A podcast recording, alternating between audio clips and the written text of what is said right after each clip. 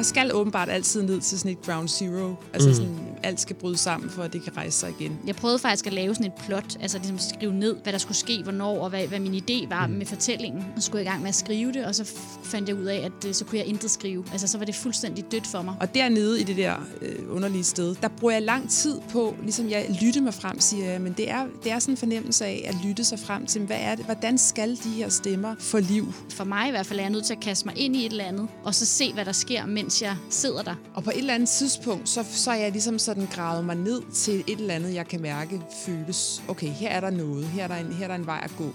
Og så begynder jeg at skrive.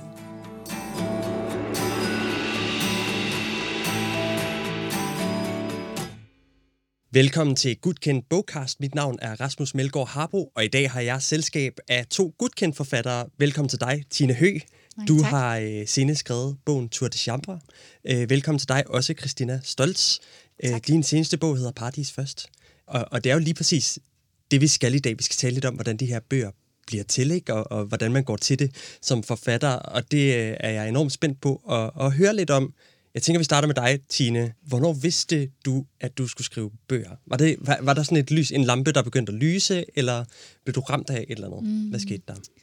Men jeg kan jo se, jeg har, altså jeg kan se, at det er en drøm, jeg har haft, og det kan jeg også huske, fra jeg var helt, fra jeg var barn. Altså jeg kan se, at jeg har skrevet i mine dagbøger og i mange venindebøger og sådan noget, at det jeg gerne vil være, når jeg blev stor, var at være forfatter. Mm. Det har ligesom øh, stået der lang tid. Men jeg tror, det har været øh, det meste af mit liv sådan en, en, en lidt umulig drøm, eller noget hemmeligt, eller noget, som jeg egentlig ikke tænkte var en reel mulighed. Øhm, altså lidt ligesom at ville være astronaut, eller altså et eller andet, der ligesom var virket helt absurd, at det skulle kunne lykkes. Øhm, det, det var faktisk først ret sent, at jeg, at jeg fandt ud af, at det kunne det måske godt. Jeg har også taget en, altså en uddannelse, jeg er kendt med i dansk og filosofi, og jeg har været gymnasielærer i tre og et halvt år, og jeg har ligesom haft et civilt liv, eller hvad man kan sige, øhm, før at, at der ligesom skete sådan et skifte. Øhm, og min første roman, min debut, Nye Rejsende, skrev jeg også, mens jeg var gymnasielærer. Den handler om en gymnasielærer. Jeg skrev den ligesom, mens jeg selv pendlede, sad og brugte mine togtimer øh, der øh, fra Næstved til København hver dag på, på at skrive.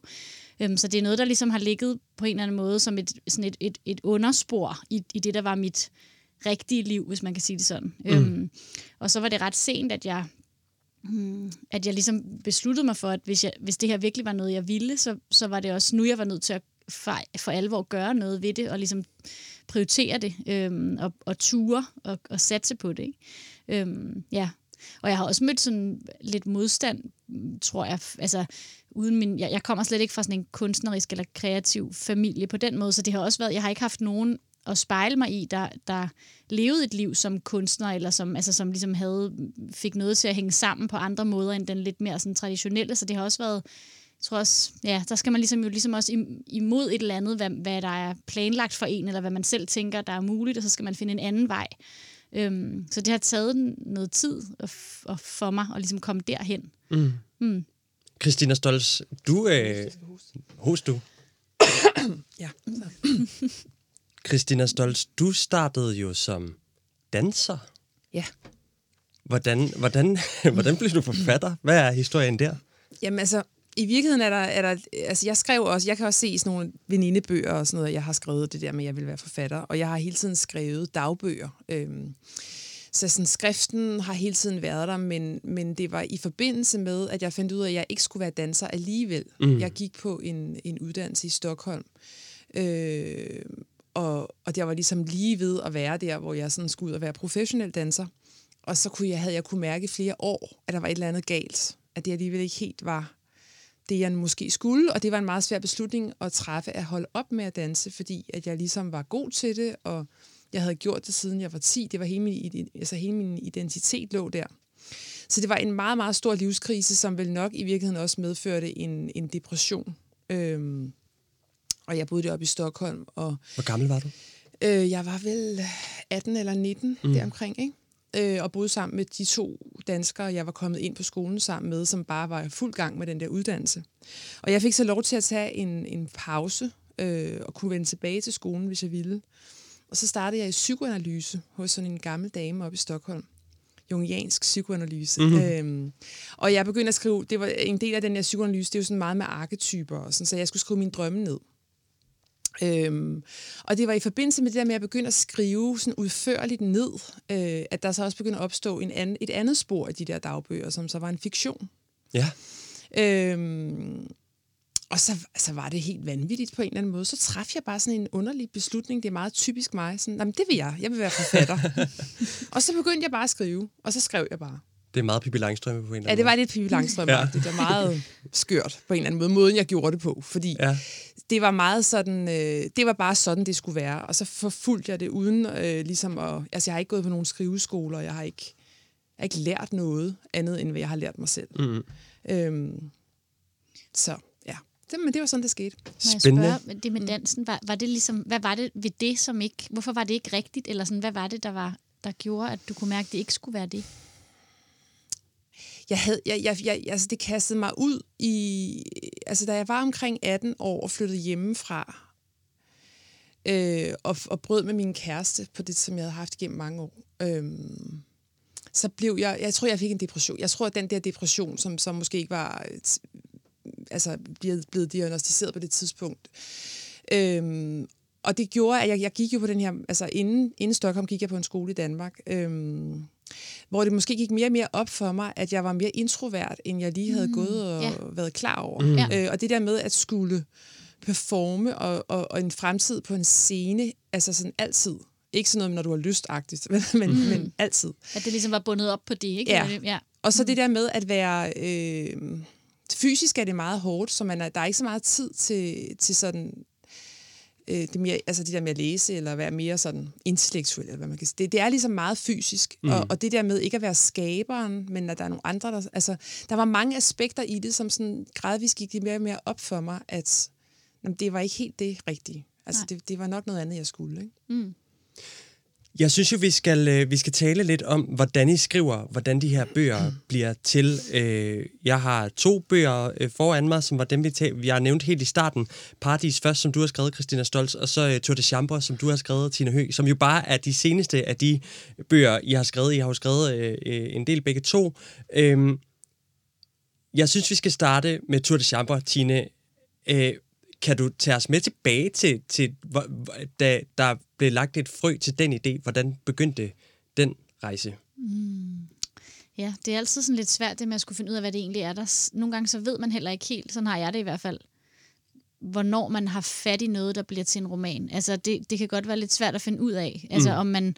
Øh, men jeg tror, at jeg har haft en idé lang tid om, om øh, den foregår delvis på et kollegium. Øh, og, og det der med at bruge kollegiet som en ramme om en, om en fortælling, øhm, som også skulle handle om døden, det tror jeg har været sådan, det har jeg egentlig vidst i lang tid, øhm, at det vil jeg gerne. Det synes jeg, der var noget spændende i, det der med at have et sted.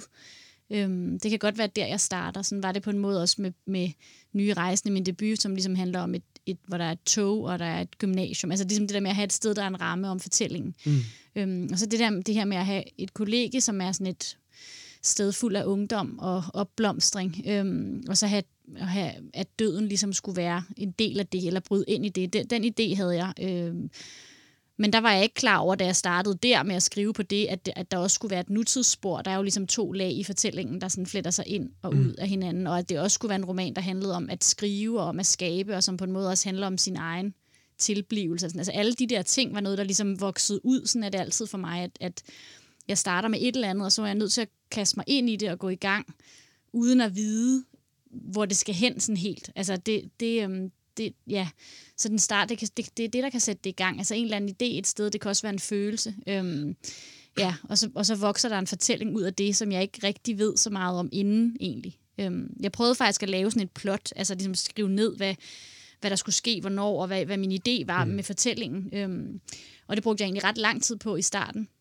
og skulle i gang med at skrive det, og så fandt jeg ud af, at øh, så kunne jeg intet skrive. Altså, så var det fuldstændig dødt for mig, hvis jeg havde, fordi jeg havde prøvet at tænke noget igennem, og det, og det er simpelthen ikke sådan, at skabelsen virker, eller altså, man er nødt til, eller for mig i hvert fald, er jeg nødt til at kaste mig ind i et eller andet, og så se, hvad der sker, mens jeg sidder der. Altså, mens jeg skriver, at der sker ligesom også noget med skriften, mens man skriver den, eller den gør noget, eller den tager en med nogle steder hen, man ikke kunne planlægge, eller sådan. Så jeg var mm. egentlig nødt til at at skrotte den første, den første sådan struktur, jeg havde lagt, og så bare kaste mig ind i, i noget, der egentlig kun, hvor jeg egentlig kun havde et sted at gå ud fra. Ikke? Jo. Øhm, ja.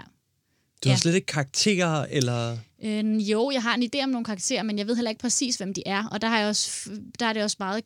Jeg har skrevet, et, øh, lige før jeg gik i gang med Tour de Chambre, skrev jeg et radiodrama, øhm, hvor man jo kun har replik, øhm, og den, det handlede om to veninder, og den måde at ligesom skrive, og da jeg sad og skrev den, havde jeg sådan den ene, det ene replikspor kørende i den ene side af arket, og den anden i den anden side, og den teknik brugte jeg faktisk, da jeg skulle øh, i gang med den her roman også, at, at karaktererne talte sammen, øh, og nogle gange, altså jeg har skrevet mange dialoger, som aldrig kom med i romanen, og hvor karaktererne heller ikke helt havde fundet sig selv endnu, men som ligesom også var en måde at finde ud af, hvem de var, øhm, mm.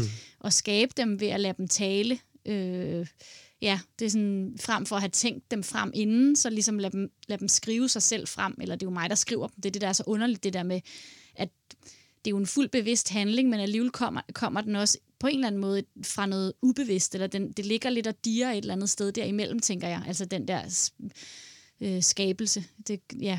Ja, bare det, at du siger, at du jo ligesom havde forsøgt at outline mm. et plot, Ja. og at det så stikker i en helt anden, er nødt til at gå i en helt anden Ja. retning, end det du planlægger. Ja, at det hiv, ja, det hiv energi ud af det simpelthen for mig, hvis jeg havde tænkt for meget. Ja. Mm. ja. Christina, din seneste bog, øh, Paradis Først, den er jo en form for... Øhm, altså, det, det er lidt banalt sagt, men det er jo en form for tidsrejse også lidt, ikke? Mm, øhm, jo. Og, og det er også sådan en, en, en, en, selvfølgelig også en personlig rejse for hovedpersonen, som hedder Christina. Hvordan øh, kan du huske første gang, du tænkte, hov, det her er en bog? Eller at den her idé er en bog? Eller?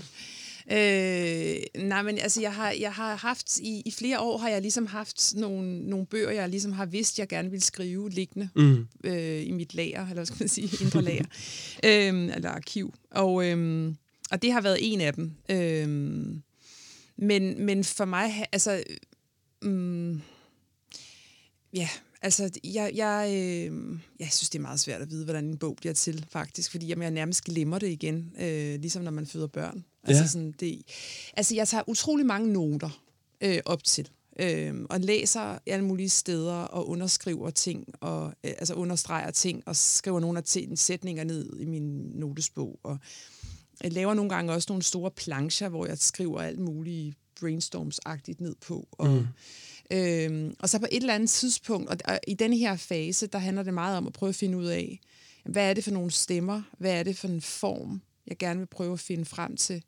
Øhm, og på et eller andet tidspunkt, så, så er jeg ligesom sådan gravet mig ned til et eller andet, jeg kan mærke føles, okay, her er der noget, her er der en, her er der en vej at gå. Øhm, og så begynder jeg at skrive. Øhm, men jeg har ikke, altså ligesom du siger, Tine, jeg har ikke ligesom sådan fast øh, dramaturgi eller plot ind i hovedet. Vel? Jeg har ligesom bare en fornemmelse af et sted, en stemme, øh, en, et, og også en form. Mm. Jeg, kan ikke, jeg kan ikke bare skrive ud i det blå. Det kan mm. jeg ikke. Øh, Jeg bliver nødt til at have en eller anden form for sådan fornemmelse af en struktur eller form, eller ja, hvordan ser det her ud? Altså næsten som hvis det havde været et maleri eller en, et eller andet. Ja, Ja, spændende sammenligning også. ja. Øh, Tine fortæller om, at, at hun øh, gik kold på en, øh, denne her struktur. Ikke? Du siger, du, du skal kunne se vejen, men du skal måske ikke vide, hvad der ligger på vejen, eller hvad. Har du prøvet at gå kold på samme måde, altså ved at have planlagt det lidt ihjel? Eller? Jamen, jeg kan ikke planlægge det. i- Nej. Øh, altså, det, det, det kan jeg ikke. Øh, øh, for, altså, jeg, jeg, det vil sige, altså, det er jo en struktur, jeg arbejder med en struktur, og så inde i den, der, der, der ved jeg ikke, hvad der sker. Mm. Altså, øh, men, men jeg bliver nødt til ligesom at have et eller andet ris. Ja. Altså, øh, fordi hvis, hvis det bare er kaos, eller hvis det bare er ud i den store intethed, jeg skriver, så, øh, så kan det gå alle veje. Mm. Altså, jeg bliver nødt til at have et eller andet, næsten sådan nogle dogmeregler for mig selv. Øh, Ja. at her skal jeg holde mig på, på den og den sti, eller her skal jeg kun have to karakterer i spil, eller... Øhm, men, men altså, det er jo sådan ubevidste beslutninger, for det er jo godt, det, altså, det er jo ikke sådan, at jeg har lavet nogle regler og skrevet dem op på en tavle, og hvis jeg så ikke overholder dem, så... Så er det en femmer i, i øh, bødekassen. Nej, sådan er det ikke. Det er ligesom en måde at, at, at blive tryg i det, i, i, i det rum på, altså at have et eller andet... Øh, have en struktur, jeg kan gå ind i. Det kan jo også være frisættende, eller sådan netop det der med, at man sætter nogle regler op, eller at man har ja. en eller anden form frem. Helt klart. Altså, jeg kan heller ikke sådan skrive ud i det blå, men jeg kan, ikke, jeg kan bare mærke, at jeg... Men det her er jo også kun min anden roman, så jeg vidste jo heller ikke helt, hvordan man gjorde, eller jeg føler stadig ikke helt, jeg ved, hvordan jeg gør, eller sådan, det, det er stadig meget afsøgende for mig, det der med at finde ud af, Det bliver hvordan... det ved med at være. Jamen, det er også det, Ja. netop, jeg tænker. Altså, jeg tror faktisk, at det, hver, og hver gang er det jo sikkert noget nyt. Altså, hver gang Ja. ja. er det en ny måde, man skal ind i noget på, ikke? Eller, Mm. ja. Jo. Men kan du mærke forskel på, øh, altså er der kæmpestor forskel på processen med, med nye rejsende og så med Tour de Chambre? Nej, faktisk ikke. Og det er jo det, jeg kan mm. se. At, øh, og, der, og der ved jeg så også nu til næste gang, at der er faktisk et ret langt... Der er, en lang, der er lang tid i startfasen, hvor jeg skal blive i, at det er okay, at jeg ikke ved præcis, hvad det skal, eller hvad det er. Øhm, og det var det, jeg tror, jeg prøvede, for sådan var det med den første øh, roman, der skrev jeg meget, hvor jeg var hele tiden, i, hvor jeg simpelthen ikke vidste præcis, hvad det var. Øhm, og så tænkte jeg netop med bog nummer to, nu vil jeg prøve at gøre det på en anden måde. Altså nu vil jeg prøve at vide lidt mere fra starten. Og så var det jo, jeg fandt ud af, at sådan, sådan, sådan kan jeg ikke rigtig gøre det. Mm. Øhm, så jeg tror, at, at på en måde har det mindet ret meget om hinanden. Altså det er sådan lidt, apropos også den der malerimetafor, men der har jeg det sådan mere, at, det, at jeg ligesom, så laver jeg noget i det ene hjørne, og så noget her og her og her, og så lige pludselig begynder jeg at kunne se, at der er noget, der hænger sammen, eller taler sammen, og, og former sig til noget, og så, og, og så til sidst er der et eller andet, altså som, og der kræver det selvfølgelig kæmpe meget øh, struktur og hjerneaktivitet og alt muligt at få det til at blive det færdige værk, men i starten, der er det virkelig sådan noget med at, med at undersøge og være mega åben for, hvad, hvor teksten kan gå hen. Så nu tænker jeg også, at jeg ved til næste gang, at, at jeg ikke skal gå i panik, hvis jeg i lang tid er i den der fase, hvor jeg egentlig ikke rigtig ved, hvor det skal hen. Mm. Øhm, jeg tror, det, ja, men det kan så være, at det er anderledes dengang, det, eller næste gang. Det er jo det, man ved, det er ikke helt præcis, vel? Øhm, ja. Det er da også med til at gøre det øh, til et spændende arbejde, Mm, kan jeg forestille mig. Christina, jeg synes, vi skal lidt tilbage øh, til at øh, tale lidt mere om tilblivelsen af, af Paradis først. Jeg, jeg tænker, når man skriver en bog, så sidder man jo også og skal træffe nogle valg. Øh, både, du siger, formmæssigt, men jo også sådan øh, stilistisk og med nogle fortæller og noget tid og alt muligt. Øh, hvordan træffer man de valg? Er, man, er, er du aldrig bange for at vælge forkert, og så skulle sadle det hele om, eller sådan? Hvordan træffer man så tidligt? Det er jo nødt til at forestille mig at være lidt tidligt i processen. Hvordan træffer man de der valg? Ja. Jamen, man lytter sig frem. Altså, mm. jeg bruger lang tid på øh, at have det øh, meget vildt. øh, jeg har det i hvert fald meget vildt. Øh, øh, altså, øh, og jeg føler, at jeg er ved at miste grebet om hele verden. Og, altså, jeg, jeg, når, jeg, jeg, jeg skal åbenbart altid ned til sådan et ground zero. Altså, mm. sådan, alt skal bryde sammen, for at det kan rejse sig igen. Og dernede i det der øh, underlige sted, der, øh, der, der, der, der bruger jeg lang tid på, ligesom jeg lytter mig frem, siger jeg, men det er, det er sådan en fornemmelse af at lytte sig frem til, hvad er det, hvordan skal de her stemmer få liv, ligesom. Øhm, og så bliver jeg inspireret af at læse, altså rigtig meget. Mm. Øh, I det her tilfælde, der var det helt klart den franske forfatter, der hedder Patrick Modiano, som, som hjalp mig til at finde ud af, sådan stilistisk, hvordan skulle den her bog skrive, ikke? Altså, Hvordan? Jamen det er fordi, at han arbejder jo, han, altså det, det, Paradis først handler rigtig meget om erindring. Øhm, og han, øh, Patrick Modiano, han, han, han arbejder rigtig meget. Altså det er nærmest alle hans bøger handler om, om det tematiserer erindring på en eller anden måde. Og så en af hans bøger, Askeblomster, der går karakteren rundt, øh, en, en midaldrende mand, der går rundt i Paris' gader og erindrer, altså tænker, kommer forbi en gadedør, og hun kommer i tanke om, hvordan han engang stod ved den gadedør, fordi han skulle op og besøge en pige, da han var i 20'erne, og mm. kommer forbi en café og kommer i tanke om, og sådan kører hele romanen. Øhm, og der, er, der, der, der gør han blandt andet noget, som jeg synes var virkelig interessant. Øhm, han tænker tilbage på sig selv som dreng, går ind på en café, og inde på den café, der står der en, en, en, en, servitrice. Og, øh, og så tænker han tilbage på den samme episode senere hen i bogen, men på en anden måde, med et lidt andet twist. Og det var lige præcis det greb der, som virkelig fik mig på sporet af, hvordan jeg skulle skrive min roman. At det der med, at hvordan vi erindrer jo i virkeligheden ikke er eller en erindring ikke er hugget ud i sten. Ja. Er det ikke meget sådan noget? Altså, jo, at, at vi den husker... hele tiden ændrer sig. Ja. Den hele tiden, øh, afhængig af, hvad for et humør du er i, afhængig af, hvor gammel du er, afhængig af, hvem du lige har været sammen med, alle mulige omstændigheder, mm. så vil der hele tiden være de her små forskydninger i måden, du husker på. Og det, og det er jo det, jeg sådan meget eksplicit benytter mig af i Paradis først. Mm. Tine, læser du, når du, øh, når du skriver? Hænger det sammen på en eller anden måde for dig? Ikke på samme måde. Altså, det er ikke sådan, at der ligesom er et værk eller noget, der har sat mig i gang, eller at jeg bruger det aktivt. Jeg læser jo altid på en eller anden måde. Altså, øhm, men det er ikke sådan...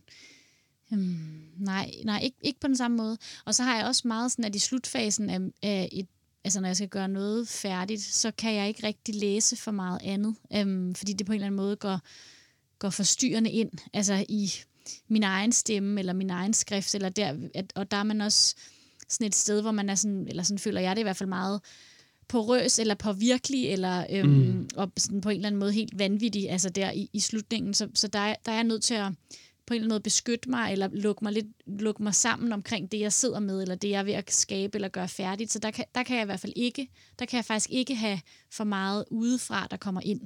Øhm, men, men ellers læser jeg jo sådan set altid, og meget sådan sporadisk, og tit også flere ting af gangen og sådan noget. Øhm, ja, og så hører jeg, bruger jeg også musik, altså til at, der kan jeg godt lede, hvis jeg, sådan var det i hvert fald, da jeg skulle i gang med Tour de Chambre, der havde jeg også sådan, ligesom en eller anden stemning, en, sådan en grundmelankoli øhm, og forelskelse, som, som, som jeg ligesom fandt ud af, at det var noget af det, der skulle være øh, nerven i det.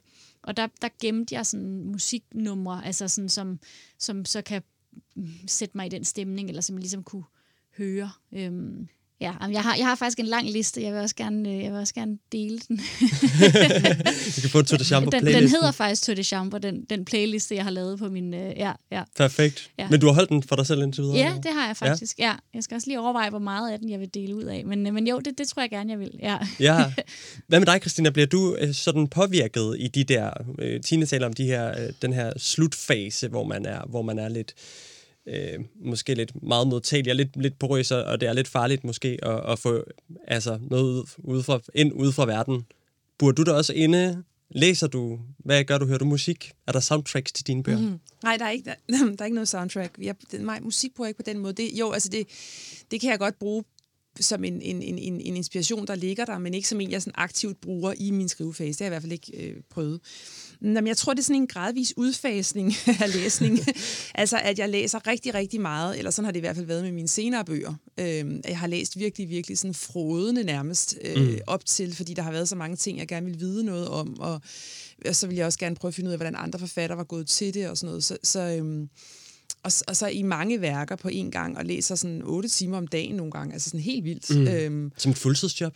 Ja, sådan fuldstændig, ja. Og så, øh, og så så, så faser det sig lidt mere og mere ud. Så, så øh, kommer jeg ind i skriveprocessen, og så læser jeg meget mindre, og så når jeg er kommet helt ind, langt ind, så læser jeg ikke. Okay. Så, så det, det, det Hvorfor er, egentlig? Ja, fordi jeg, jeg tror, jeg bliver forfyldt op af, af mit eget univers simpelthen. Der er ikke plads til at have andre universer inde til sidst. Øh, mm. ja, det forstår jeg fuldstændig. Så ja, så det er ligesom, ja, og så, øh, og så, har jeg, så kommer jeg igennem, så, går, så bliver jeg færdig med værket, så begynder jeg at læse det igen, men så har jeg faktisk en ret lang periode, hvor jeg sådan, føler mig sådan lidt hjemløs, fordi at jeg er ved at være færdig med værket, jeg, kun, altså, jeg er bare i gang med korrekturlæsning eller mm. redigering, mm. eller hvad det måtte være. Men jeg er stadigvæk faktisk lidt svært ved at læse. Så, så det er virkelig, jeg er virkelig sådan en læser, der går fra at være sådan manisk læser til udfasende læser, til ikke læser, mm. til sulten efter læsning, til igen at blive manisk læser. Så det er sådan en, jeg er ikke bare sådan en, der læser sådan stødt om aftenen, sådan et par kapitler, og så... Det er enten, det er enten eller på en eller anden måde. Ja. Ja. Og, og når du så er færdig med en bog, Christina, øh, er der, har, du så sådan, har du så sådan en liste, eller har du en stak af bøger, eller sådan noget? Går du bare ned og rater en, en boghandel, eller, eller hvad gør du? Nå, men så er det jo sådan forskellige stakke, ikke? Fordi så er, der, så, er der bare, så er der nogen, jeg bare har lyst til at læse. Så er der nogen, jeg føler, jeg bør læse, fordi jeg enten har fået dem, eller det er kollegaer, eller altså du ved, øh, de har sendt dem, eller hvad med, som, som, som, som er lidt dårlig samvittigheds... Altså ikke fordi jeg ikke gerne vil læse dem, men fordi det er sådan, jeg skulle have læst dem for længst, og nu jeg har ikke fået læst mm, dem. Mm. Og så er der så en en, øh, en, en, en bunke, der bare vokser og vokser, som er sådan noget research-baseret og sådan noget. Der, jeg vil vide noget om det, jeg vil vide noget om det, jeg vil gerne læse det værk, og så bliver det bare sådan. Så det er sådan en masse forskellige typer bunker, der ligger. Ja, ja. Og det bringer mig meget let og elegant ja. videre til det næste, jeg gerne vil tale med om, hvilket mm. lige præcis er research. Øh, vi har talt en lille smule om det. Øh, Tine, flyttede du, ind på, flyttede du ind på et kollega, da du skrev Tour de Chambre? Hvad, hvad gør man for ligesom at havne i det der univers, udover at lytte til musik? Ja, altså der, er jo, der har man jo heldigvis også sin egen hjerne. Man kan, altså, jeg har selv boet på kollegium, øhm, og, og kender ligesom det sted indefra. Det tror jeg også, at på en eller anden måde har været øh, rigtig godt for mig begge romanerne, at, at skrive fra et sted, jeg kender godt. Fordi jeg umiddelbart, det kan være, bliver det senere, men lige nu i hvert fald ikke er særlig interesseret i research. Altså det er ikke ligesom, øhm, det er ikke det at kunne sætte mig ind i, hvordan verden var for 300 år siden, eller hvad ved jeg. Altså det er ikke mm. det, der ligesom jeg, jeg, jeg vil gerne jeg skriver om, om relationer, eller det er ligesom det, der er, der er på spil, og der, der, øhm, der er det rigtig godt for mig at bruge et sted, jeg kender, fordi det er så fyldt med interiører og replikker og ting, jeg ligesom kan bruge til at gøre teksten så levende som overhovedet muligt. Så der har det været rigtig gavnligt at bruge steder, jeg kender. Det gjorde jeg også med, med den første bog. Ikke? Øhm, men, og så jeg kan jo huske rigtig meget fra min egen kollegetid. Øhm, men så var jeg faktisk også øh, ude og besøge det kollegium, jeg har boet på, øh, og fik lov til at komme op på øh, femte sal, hvor jeg boede dengang, øh, og få lov at tage nogle billeder af sådan, ja, deres skabslåerne, som også er- med i, i romanen, hvor man ligesom kan lave de her udklip, der, der, hvor man beskriver hinanden på en eller anden måde ved hjælp af udklip fra aviser og sådan noget. Mm. Øhm, og så fik jeg også lov til at låne en øh, kæmpe stor stak køkkenbøger.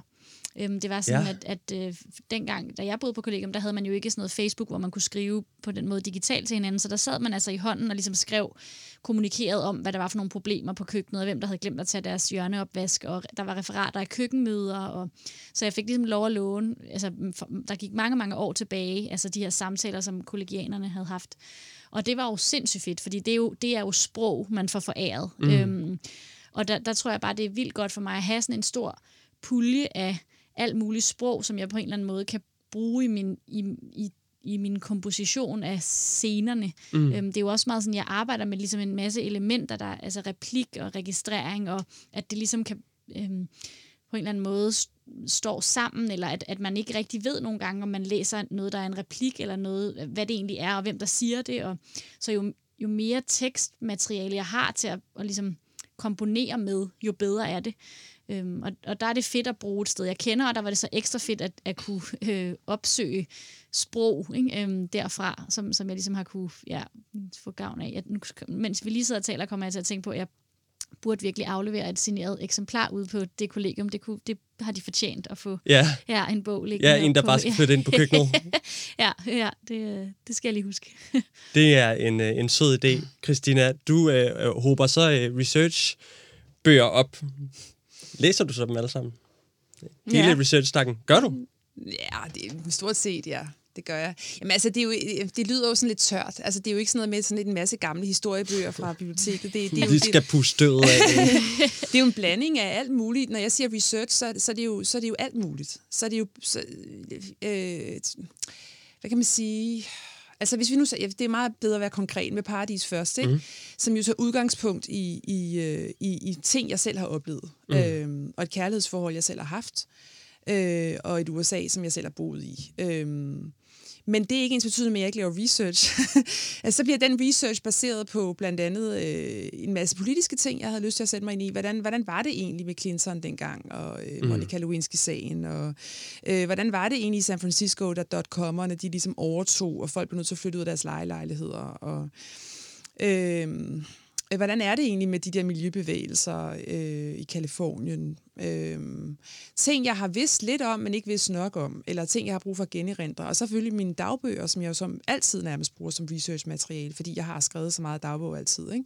Så hvis jeg gerne vil tilbage til en følelse, eller tilbage til en tid, eller komme i tanker om en samtale, jeg ved, jeg har skrevet ned, og så, så går jeg ind og kigger der. Så det er jo også en del af det. Så også dokumentarfilm. Jeg så en hel masse dokumentarfilm om Donald Trump og sådan noget, fordi jeg Ja. gerne vil vide noget mere om ham. Øh, fordi det var den tid, nutid, som de to øh, befinder sig i, øh, i nutidssporet i Paradis først, og der er midtvejsvalg på det tidspunkt, hvor Christina besøger maleren i USA. Så, øh, så selvom det ikke nødvendigvis fylder så meget øh, i bogen, alt det her research, eller hvad vi nu skal sige, så er det bare fedt for mig at have det. Altså, det ligger der, der ligger en viden nedenunder. Mm. Øhm, Fik du ikke lyst til at tage til USA, tænker jeg på? Fik du ikke lyst til... jeg, tog, Gjorde du det? jeg tog til USA. Nå, er det rigtigt? Ja. ja. Det er også tit en del af min research. Og rejse ud? ja, ja, helt klart. Fantastisk. Hvad får man ud af sådan at, at komme til den? Kom, du kunne jo godt have skrevet om USA herhjemmefra. Ja, hvad tror jeg. du, det er sådan... Du siger, der ligger en viden nedenunder, men hvad får man sådan ud af? Hvad får bogen ud af, at du har været der så? Det er jo alle mulige sanselige detaljer, som, som, som øh, jeg sådan set godt kunne have haft med i bogen, uden at have været der igen, fordi jeg har været der så mange gange.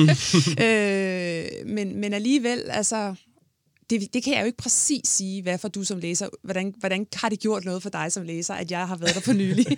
men, men, men, jeg, men små, altså, der er jo alle mulige sådan, små ting. Øh, blandt andet for eksempel den der, øh, der, er en, der er en scene i bogen, hvor Marlon og Christina sidder på en diner, og Christina kommer i tanker om en episode fra, for, fra fortiden, fordi hun sidder og kigger på en, øh, en, øh, en, en honningdåse, eller sådan en sådan, hvad hedder de der, sådan nogle plastiktuber, de har i USA, som ligner en bjørn, Ja, hvor der kommer flydende honning ud af. Ja. Så jeg har altid elsket dem, Ja. øh, og det er ret dårlig honning tit, der er i dem. men, men, øh, men, men sådan en ting ved jeg ikke, om jeg lige havde fået med. Altså, Nej. du ved, det er sådan, det er sådan små sanselige ting, som, som, som kan komme af, at du lige har været et sted, eller lige har skrevet noget ned omkring noget. Altså. Mm. Men det er jo lidt diffust. Mm.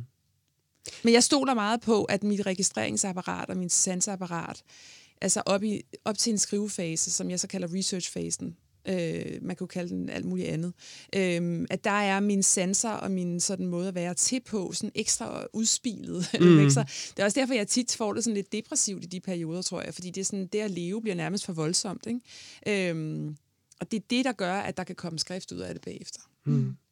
Men jeg tror egentlig også, når nu vi lige sidder og snakker om det nu, så passer det overhovedet heller ikke, at jeg ikke laver research, for det gør jeg jo. Det er netop bare, eller det er ikke som en start på noget, det er mere undervejs, så laver man jo masser af research, også selvom man skriver om noget, man kender.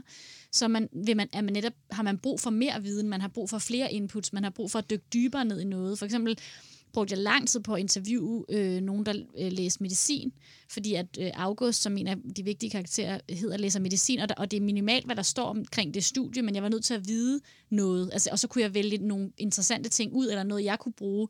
Der er sådan en huskeramse, man mm. bruger som, til at huske hudlagene, for eksempel. Og så er, det så er det sådan noget, der er kommet med, men det var aldrig kommet med, hvis ikke jeg havde øh, Øh, brugt tre dage på at, at sidde og kigge øh, altså medicin-studieplaner igennem og tale med, med to af mine kusiner, der, læser, altså, der er læger. Og, altså, du ved, sådan, der, der har jeg jo lavet alt muligt, og også, der er også en kunstudstilling, jeg, jeg, der fylder rigtig meget, så der var jeg også nødt til at sætte mig ind i en hel masse ting, som jeg ikke vidste som nok om, eller sådan, så, man, så man laver jo konstant research, eller det gør jeg jo egentlig. Altså, det er bare, det er ikke som, en start, som et startskud, eller det er ikke som noget, der er nødvendigt, som man i gang sætter. Det er mere sådan undervejs, at der opstår et behov for at dykke ned i, øh, ja, i forskellige emner. Ikke? Mm. Og også i virkeligheden for at få sprog, altså for at få ord igen, det der med at få at have en stor pulje af, altså det jeg kan bruge for eksempel viden fra medicinstudiet til, er også at have at kunne beskrive nogle, en bestemt plakat, der hænger på en væg, eller et ord, eller den huskeramse, som er, sådan, som er sjovt sprog, eller interessant sprog. Eller sådan, ikke? Så det ligesom er blevet en del af den der kasse, jeg har med ting, jeg kan komponere med. Øhm, så det er nok mere sådan. En, en ingredienskassen. Mm, ja, ja. ja. Jeg tænker lige her til sidst, kunne jeg godt tænke mig at vide, vi sidder jo her med, jeg sidder her med de her to øh, virkelig fine, flotte bøger, og tak for nogle dejlige læseoplevelser til, til jer begge to. Hvordan føles det, det er jo et stykke tid siden, de er udkommet begge to, men hvordan, hvordan føles det, at, at de lever uden for jer nu? Det er noget, I har ligesom moset sammen af ingredienskassen, ikke? Og redigeret sikkert helt vildt meget, og har øh, arbejdet med sammen med redaktørerne inde på forlaget. Øh, Tine, hvis vi starter med dig, hvordan føles det, at, at den her, den er ikke bare inde i din hjerne mere, den er her i det her flotte, funky cover? Ja, Jamen, det er simpelthen sådan en mærkelig... Altså, jeg, jeg vil sige, når man er færdig med bogen og har afleveret den, og så perioden derfra til den skal udkomme, mm. synes jeg er en meget forfærdelig periode, faktisk. Det, det har, der har jeg det rigtig dårligt. Der føles det som om, at det er sådan min, min, min lunge eller min lever, som jeg sådan har uh, altså hævet ud af kroppen, mm. og så sendt ud i verden, og nu går jeg og venter på, at nogen skal gøre noget med den, eller sådan noget. Der, det føles meget, det, kan, det bryder mig virkelig ikke om, den fase der. Øhm, men nu synes jeg, det er meget øh, dejligt, at, at den har et liv, som jeg ikke er involveret i, men det er jo også sindssygt mærkeligt, at man sidder og skaber noget, og så ligger modtagelsen af det, man har skabt, i modsætning til for eksempel, hvis man nu var danser. Altså, mm. så ligger modtagelsen øh, forskudt i tid. Ikke? At man ikke er der, at man ikke er med i rummet, at man ja. ikke kan se i øjnene på den, der... Altså, det synes jeg er, er he- egentlig helt bizart, og der kan, derfor kan jeg rigtig godt lide egentlig optræder elementet, også når jeg er ude og får lov til at læse op, og kan ligesom være til stede i mødet mellem værk og læser, eller sådan, mm. ikke? Øhm, for, for det er sådan en mærkelig forsinket proces, men jo, men jo også helt vildt lykkeligt, at den har sit eget liv, og at man så får feedback på den, og det kan jo være lang tid efter, at nogen har haft en oplevelse, som de vender tilbage med til en, og også kan se ting i den, man ikke selv har gjort. Det er jo også det, at den på en eller anden måde bliver større end det, man, det der har været i ens hoved, at den, den kan alt muligt andet øh, løsrevet fra mig. Mm. Hvad med dig, Christina? Paradis først, og som du siger, og som I jo begge to siger i virkeligheden, der er jo, der er jo, der er jo øh, splinter af jer selv i de her bøger. Det er jo ikke bare noget, I lige har hævet op af hatten. Hvordan, hvordan er det, at når en bog lever uden for din hjerne? Jamen, det er, det er jo det samme, som Tine siger. Altså, det er jo også, det, det er fuldstændig, jeg har det på samme måde med, med den der fase fra, når den lige er, er blevet færdig og måske er kommet, altså er kommet som trygt bog, men ikke er udkommet endnu. Ikke? Altså, at det er sådan en meget, meget ubehagelig fase, hvor man føler sig meget udsat. Øhm, og nu, øh, et par måneder efter den er udkommet, så føles den jo, altså det lyder lidt makabert, men den føles jo lidt død også for mig. Altså, mm. for jeg er videre. Ligesom. Jeg, jeg kommer ret hurtigt videre. Øh, Det har jeg brug Okay. for.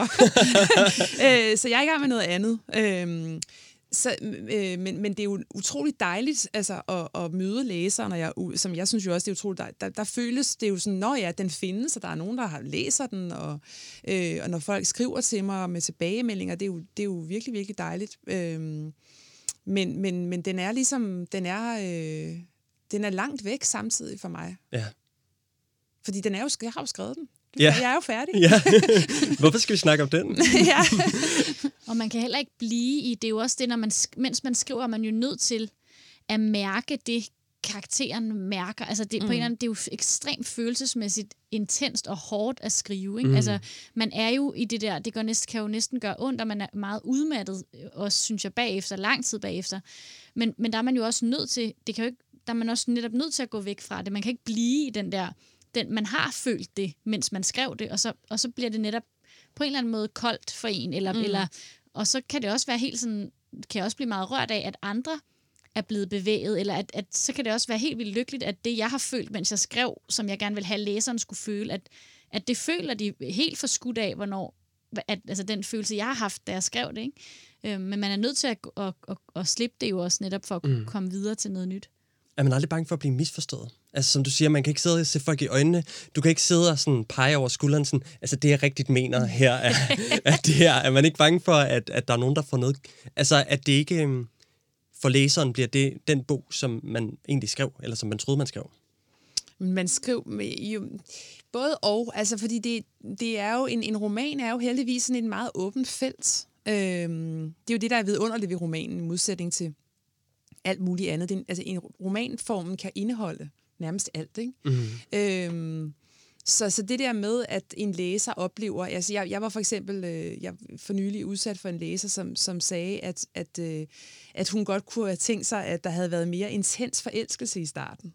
Sådan en rigtig sådan, lyserød forelskelse. Ja. Og så sagde jeg, jamen, jamen det forstår jeg godt, men så er det jo en anden bog. Eller sådan, altså, det, er jo, det er jo ikke det, den bog handler om, sådan set. Mm-hmm. Øhm, så det har jeg, altså det, så kan man sige, har hun så misforstået, eller, eller, eller hvad? Nej, hun, hun ville måske bare gerne læst en anden bog, dybest set. Ikke? altså, så, så det, nej, det har jeg ikke. Altså, det, det, jo, op til, til udgivelsen, der er, det, der er det helt klart i forhold til anmeldelser. Ja. Altså det der, hvis en anmelder går, går forkert i byen, eller øh, ser noget helt andet, det kan man være nervøs for. Altså, at de simpelthen ikke forstår mm. præmissen, eller, eller Ja. ikke køber den, eller heller ville have haft netop en anden bog. Ikke? Mm. Øhm, det, det, det, det er ubehageligt, den nervøsitet, fordi det står så sort på hvidt, og så vil du mislede og læser og sådan noget. Altså, Ja, så hvis man googler din bog, og så står der en stjerne, og ja. den skulle have handlet om kærlighed. Det er for Men det dårligt. gjorde den ikke. Og det gjorde den ikke. Nej, så, så det, det, det er helt klart. Men, men sådan læserne derude, der har jeg det ikke sådan. Nej. Øh, nej. Nej, og der kan jeg også godt lide, at der er en vis... Altså, jeg tænker også, den måde, jeg skriver på, efterlader egentlig også... Jeg har selvfølgelig en intention med hver scene, men der, men der er også ret meget plads til, at noget kan folde sig ud i læserens hoved, som mm. kan være forskelligt altså, Ja. øh, fra læser til læser, og det er jo også noget af det skønne ved det. Altså, at der ligesom også er det der fortolkningsrum, eller noget luft, som gør, at noget, at, den, at romanen egentlig først bliver færdig, når den møder læserøjne, ikke? Og, at så, og så bliver det forskellige, altså så er det forskelligt, hvordan man farver det, man læser. Ja, hvordan Øhm, man, hvor- hvad man hæfter sig ved. Ikke? Præcis, det er helt ja, forskelligt. ja, og det, Det kan jo- jo være meget berigende for en også, at Ja. netop det er så forskelligt, hvad, hvad folk har fået ud af det. Ikke? Lidt ligesom et maleri jo igen, ikke? Jo. Mm, ja, det faktisk. er, ja. Det synes jeg er meget fint. Mm. Øhm, her til sidst har jeg noget, jeg slet ikke har forberedt jer på, så det er super tavligt.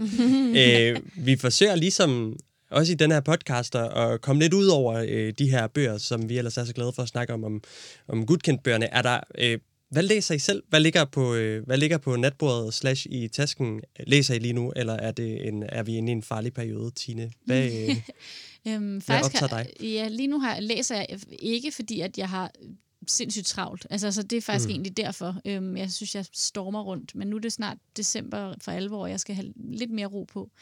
Øhm, nu, jeg, den, der ligger, er blandt andet øh, argumenter imod kvinder, mm. øh, som jo ikke er skønlitteratur, men, men jeg kan også virkelig godt lide at læse noget, nogle gange noget andet. Altså, øhm, ja, så det, det tænker jeg, men jeg har jo en kæmpe stak med ting, jeg gerne vil læse, øh, som, ja, som jeg ikke har haft tid til. Så, så jeg længes egentlig bare efter overhovedet at få tid til til det igen. Det er den evige struggle. Ja, det er det. Øhm, men og noget, man også skal blive bedre til, eller jeg skal blive bedre til at prioritere øhm, og ja. få gjort, selvom jeg egentlig ikke har tid, fordi det på, no, på nogle måder også sådan, giver en mere tid. Eller det med at gå ind i et romanrum, der, der, det er tiden udvider sig, eller på en eller anden måde bliver anderledes, når man er derinde. Mm. Øhm, så det kan næsten føles, som om man får et længere døgn, eller at, at det er, ja. Så det, øhm, ja. Christina, bruger du øh, 8 timer om dagen lige nu på at læse, og i så fald, hvad De dage, hvor jeg ikke skal ud og øh, tale om øh, parties først eller sådan noget, der, der bruger jeg al min tid på det. Ja. Øhm, altså, øh, mit, er mor død? af Vitki Hjort, Mhm. mm. øh, Ej, har jeg lige læst, også, ja. og den er helt fantastisk, altså, og, og virkelig voldsom og vild. Altså, den handler om den her kunstner faktisk, altså billedkunstner, som, som tager tilbage til Norge for at... Øh, øh, på et kunstnerophold, men hun har ikke set sin mor og haft forbindelse med sin familie i over 30 år. Øh, og så ender det med, at hun stalker sin mor. Og det er, en, det er en på mange måder ret absurd fortælling, øh, og meget sådan øh, smertefuld også, fordi det selvfølgelig handler om en mor-datter-forhold, som er virkelig, virkelig dårligt. Ikke? Mm. Men det er vanvittigt godt skrevet, og, og øh, kompositorisk er det også øh, vildt og mærkeligt. Og sådan noget. Jeg synes virkelig, det, det kan jeg virkelig anbefale. Det er ikke svært at læse. Det er bare godt. Gode anbefalinger og god måde at slutte vores snak af på, øh, synes jeg. Tine Hø og Christina Stolz, tusind tak for, at I vil komme og holde mig med selskab og fortælle lidt om jeres øh, skriveprocesser. Øh, til jer, der lytter med, øh, vil jeg fortælle, at vi altid kan kontaktes på bogcast hvis I skulle have idéer, feedback, spørgsmål, et eller andet. Øh, den her podcast er Gudkendt Bogcast, og den er blevet produceret til Gudkendt Forlaget øh, tilrettelagt af Ida Rød og mig selv. Jeg hedder Rasmus Melgaard Harbo. Musik var af Claus Hempler, og medvirkende i dag var altså Tine Hø og Christina Stolz på Genhør.